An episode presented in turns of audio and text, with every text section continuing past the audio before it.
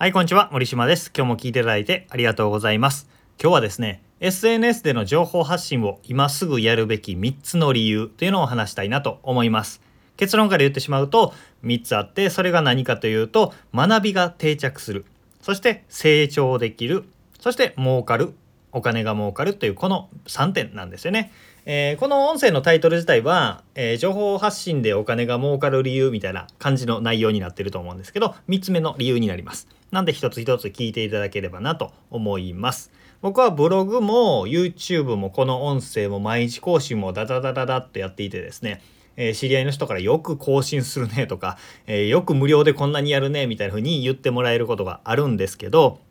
それにはね、もちろんボランティアではなくて理由があるわけですよ。その3つっていうのがさっきの学びが定着する、成長できる、お金が儲かるっていうことなんですけど、それぞれね、理由を解説していきたいなと思います。まず1つ目の学びが定着するっていうことなんですけど、自分自身がね、アウトプットするっていうことで自分もまあ聞いてくれる人も成長できる学びが得られるということなんですよね。これはお金をいただいてるコーチングや企画スクールなんかでも無料のメルマガとかこういう無料の発信でも同じなんですよね。以前もお話したんですけど情報を見たり聞いたりするだけっていうのは10%とか30%とかしか残らないんですね。身にならない。それを、えー、人に伝えるとか教えるっていうことをするアウトプットすることで最も学べるんですね。だから人に伝えることで自分自身が記憶が定着するし情報も整理できるし学べるそして、えー、聞いた人はまあなるほどふんふんと、えー、聞くことでね学びになるっていう利点が一つ目あります。二つ目が成長できる。これはね、火事場のバカ力的なものなんですよ。あの勝間和代さんっていう方だったりとか、えー、ブロガーのチキリンさんっていう方がマッキンゼーっていうねコンサル出身なんですけどマッキンゼーっていうコンサルの会社では文化があるらしくって、えー、ノウハウがある程度溜まってきたらそのノウハウを本にして出してしまうっていうのがあるらしいんですね。えー、自分の自社の中での独自のノウハウコンサルで成果が出るノウハウが、えー、形になったらそれを全部出してしまうと。そうすると他社もそれ真似するから競合優位性がなくなるわけですよだからそれをさらに乗り越えるためにより良いノウハウ作らなきゃいけないっていう自分から排水の陣に持ち込むみたいなことをしちゃうわけですね。えー、こういう自分のノウハウだったりを囲って囲ってしていると逃げの姿勢になるわけですよ。何かあった時にこのカードが切れるっていうのを残しておくと成長する余地が減ってしまうんですよね。だから成長せざるを得ない状況にすると行動もするし成長もするっていうことなんですよ。これある芸術家の方に聞いたんですけどゆとりがあるバカンスの中でゆったり時間がある中でインスピレーションに従って作った芸術品と締め切りがあってこの日までにって、えー、カツカツの状態で作った作品とってどう違うかというと同じ輝きがあるんですって同じ価値があるし同じ輝きがあるっていう話をしてたんですよね。成果は一緒なんだっていうことらしいんですよ。これ聞いた時にね結構衝撃でなんでかっていうとゆとりがあればいい作品ができるのに今あだから今は休むべきなんだっていう言い訳が使えなくなっちゃうわけですよね。えー、結局締め切りがあると締め切りあるとね僕らね能力を発揮するんですよね夏休みの最後の3日間みたいな感じで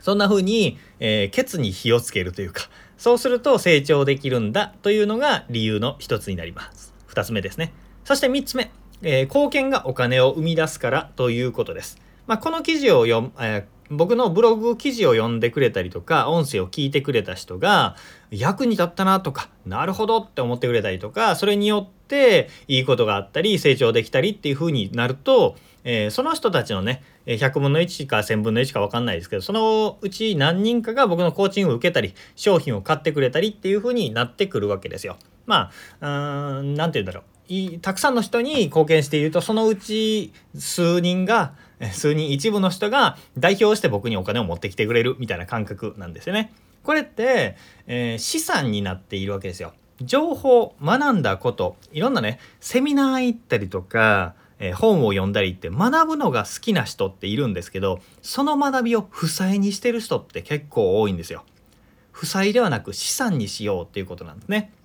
でこの負債と資産の違いは何かということなんですね。えー、マンションを買ったり高級車を買ったりしても、えー、数年後値上がりしてた資産だしそれから値下がりして支払いばっかりだったら負債だしっていう風になっていくんですけどその2つを分けるものの一番明確な違いって何かというと自分だけで囲って使ってるか人に分け与えているかっていう違いなんですね。人に分け与えていて人のために使うと資産になるし自分だけのために使ってると負債になるっていうことなんですよ。あの高級車を買って自分だけ乗ってれば負債です。維持費がかかるだけですね。でもそれをレンタルに出したりタクシーをしたりっていう風にするとお金を生み出す資産になりますよね。これは形がある車とか家とかだけではなくって、えー、自分の能力っていうのもそうなんですよね。セミナーで学びました本を読みましたそれを自分のためだけに使っていませんかっていうことなんですよ。それを人のためにも使う分け与えるとそれが資産になって返ってくるよっていうことです。これすごく抽象化した考え方なんですけどいろんなことに当てはまるなってわかると思います。え僕もねずっと1000万以上かけてもっとかなかけて自己啓発とか心理学とかビジネスのこととか学んできました。えー、1講座100万円以上みたいなことも、えー、何回か参加したこともあるしそういう中でね学んできたことを自分の人生を良くしようみたいなことに使うのもいいんですけどその内容をね人に伝えていくっていうことによって、えー、お金になってお金になって帰ってきているなという感じになっているんですね。